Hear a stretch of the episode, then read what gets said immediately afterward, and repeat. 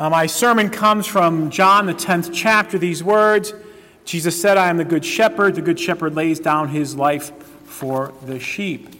Good morning. Greetings and peace in the name of Jesus, who is our resurrected Lord. Have you ever been flocked?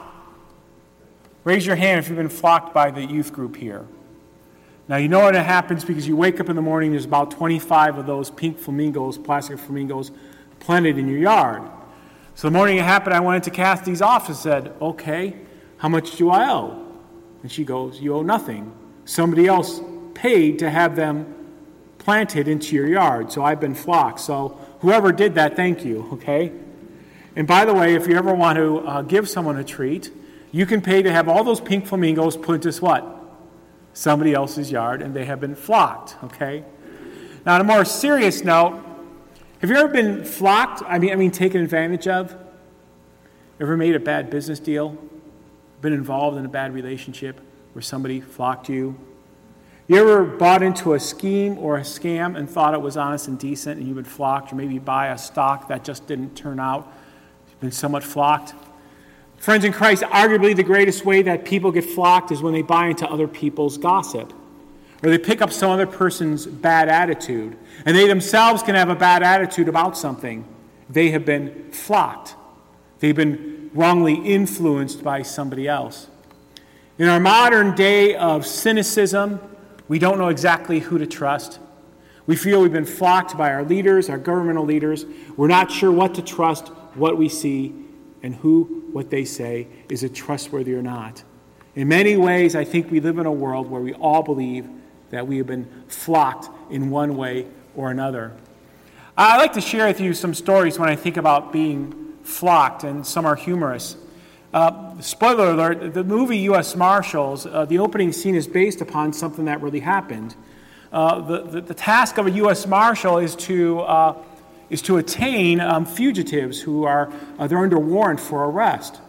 Now, one way they did this is they went into a community and they believed they knew where all the people were who needed to be arrested, and they sent them all a letter inviting them for a free chicken dinner to go.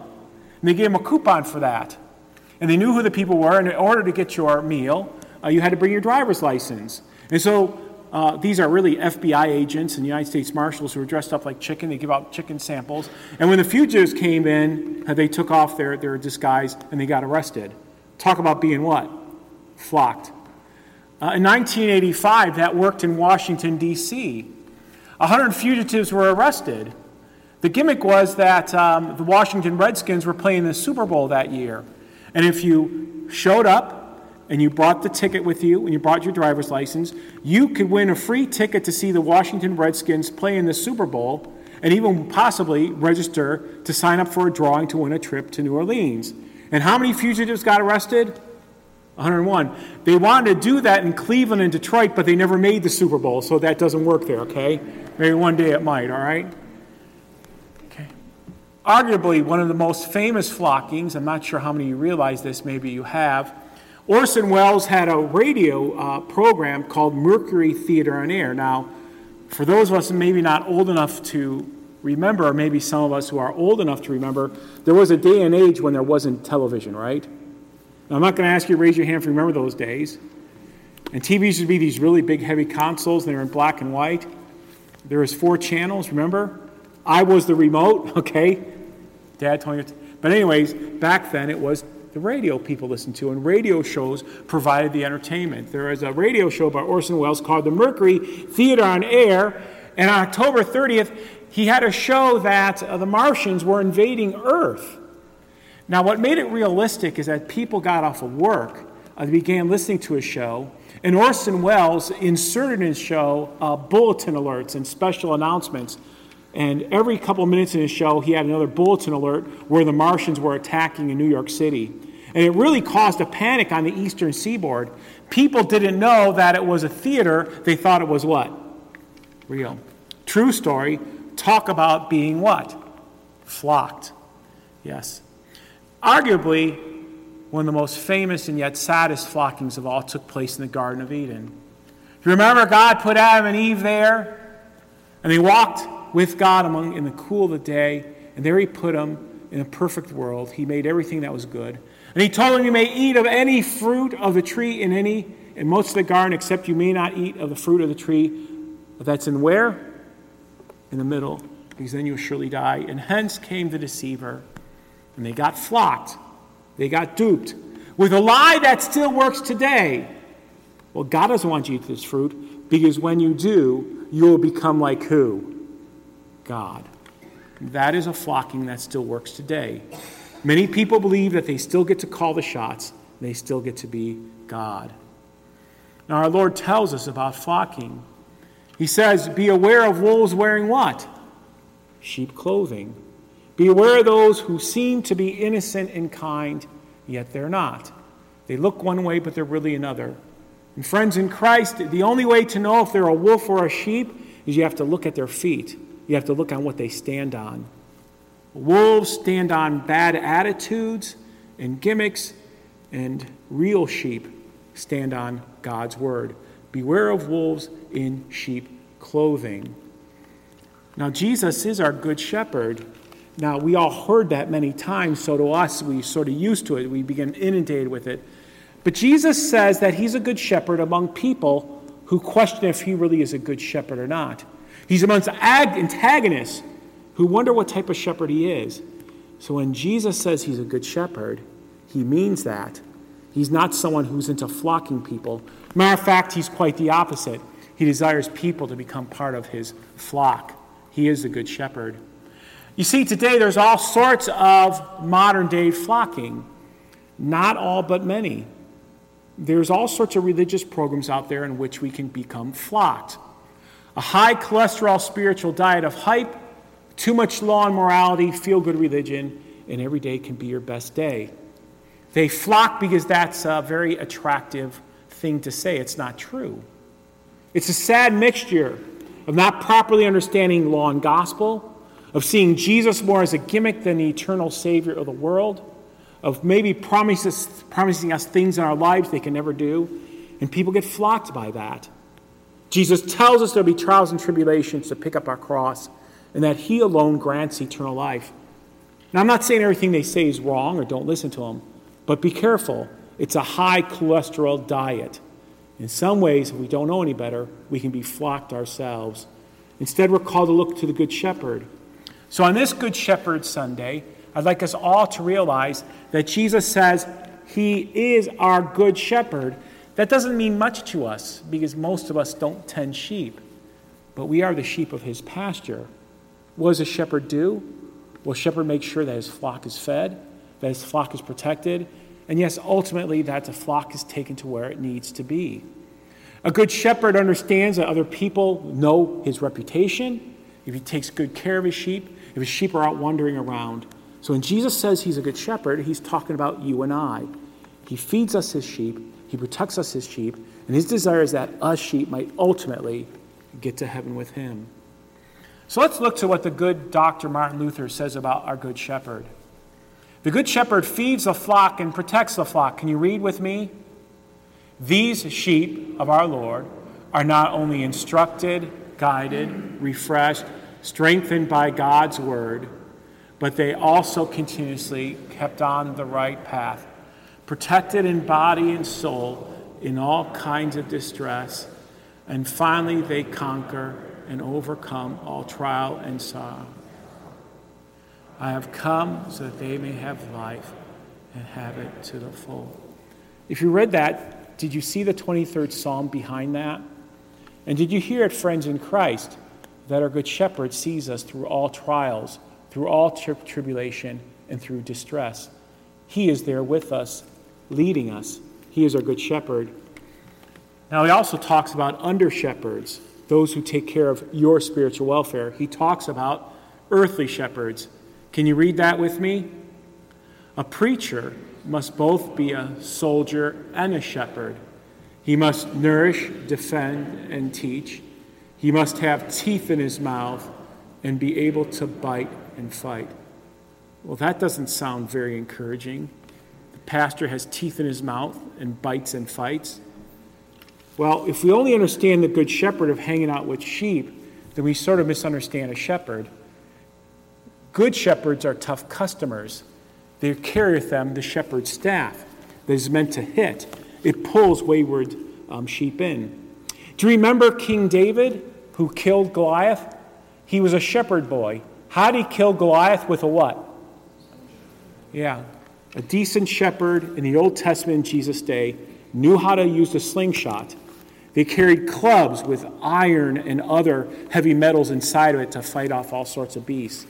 Now, when it says that a pastor must bite and fight, that doesn't mean that a pastor is to be rude and crude and crass, but he must be willing to stand up for the truth and to look out for his flock and speak out for what's best. He must be willing to fight for what's best for everyone. That's what Luther intends by that. Jesus is our good shepherd who is just not kind and fluffy, but he's our good shepherd who is willing and able to defend against bad adversaries. He is our good shepherd. Let's talk about that some more. Jesus knows our name. Can you read that with me? I know my sheep, and my sheep know me. They follow him, they know his voice. We know his voice when we hear his word. We know his voice when we hear the name of the Father, Son, Holy Spirit. We know his voice as our confirmand and their parents shared with us precious Bible verses and who they are with God in their baptism and their hope. We know his voice and he knows our name. Last week I had an account in the Peoria area that I need to deal with. And so I called up the owner. I told the owner, This is Kurt Muse. Do you remember me? And she laughed and says, Of course I know who you are. You're my client. I could never forget you. None mind, okay? You see, Jesus knows our name. He never forgets us. We're more than his client. We are sheep in his pasture. We live in his pen. He's a good shepherd who protects and feeds us. He's vested into us. The hired hand is not the shepherd who owns the sheep. When he sees the wolf coming, he will abandon the sheep. You see, Jesus is a good shepherd who never abandons us. He's invested, invested in us. When I think about Jesus being vested in us, I think about wisdom he has, and I think about the love of a, a mother has for her infant child. Do you know who King, wise King Solomon is? In one of King Solomon's wisest moves, he's approached by two mothers who are fighting over the same infant child.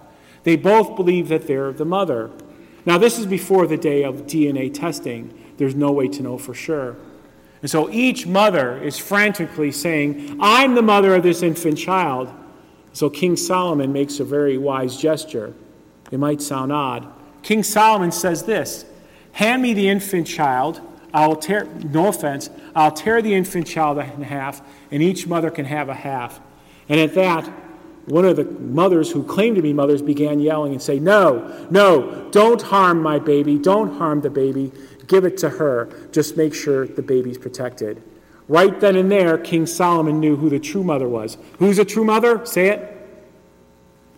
The one who was willing to give it to the other as long as it's safe. The mother was invested in the well being of that child. Your good shepherd, our good shepherd, is invested in us. He cares about us. It's just not a job, it's just not a paycheck. He really does care. We all heard this. Nobody knows, nobody cares how much you know until they know how much you what? Yeah, Jesus is a good shepherd for us. Also, he's not selfish. He's not there for a paycheck. He doesn't work to live, he lives to work. He's a good shepherd. Can you read the Bible verse with me? Greater love has no one than lay down his life for a friend. See, he's a different type of shepherd. A good shepherd is willing to die for the sheep, for the owner and the master. You see, God is the owner and the master, and Jesus is a good shepherd, and he's willing to lay down his life for us. Think about this. The good shepherd becomes a sheep to die for us sheep that we might have an eternal relationship with the shepherd. Let me say it again. The good shepherd becomes a sheep so he can die for his sheep that us sheep might have an eternal relationship with a good shepherd. He loves us that much. What else about our Good Shepherd? He lays down his life how? Freely. No one could put Jesus on the cross, he did it himself. We all heard it wasn't nails that held Jesus to the cross, but his love for us. What else about our Good Shepherd? Well, our Good Shepherd is a stalker. That sounds rather odd. No, he does. He literally does stalk us. He hides in the bushes and the trees, and he follows us on our paths, whether good paths or bad paths. How do we know that? It says this Surely goodness and mercy shall what? Follow me all the days of my life. And so Jesus is a stalker. He follows us when we're on good paths and bad paths. He cares about us, his sheep. And sometimes we're in a bad path, he'll put obstacles there. He'll bring people there to warn us you're on the bad path. But he, no offense, he does stalk us. He cares for us that we might be faithful until the point of death. Here's our good shepherd. He knows our name. He's invested in us. He's willing to lay down his life for us. He lays down his life freely for us, and he stalks us. Why? Because he loves us dearly. He's a good shepherd, friends in Christ. None of this would matter unless he's resurrected. And as resurrected Lord, he's our divine shepherd. He's more than just a good teacher. If Jesus wasn't resurrected, it wouldn't matter if he's a good shepherd. He's just another shepherd. But he's our divine shepherd who knows all of us and all things. His ultimate goal is that one day all believers in the world will be part of that one flock. Will there be only Lutherans in heaven, or Baptists, or Catholics, or Presbyterians? The question's mute. It doesn't matter. All who believe in the Father, Son, and Holy Spirit, all who know Jesus died for their sins, are part of that one flock. The one holy Christian church that you and I confess every Sunday in the creeds. There's one flock. We're all part of his flock. Even though we look differently and we speak different languages, we're still part of that one flock. Don't be flocked. Don't buy into bad doctrine and philosophies. Read the Word. Come to church.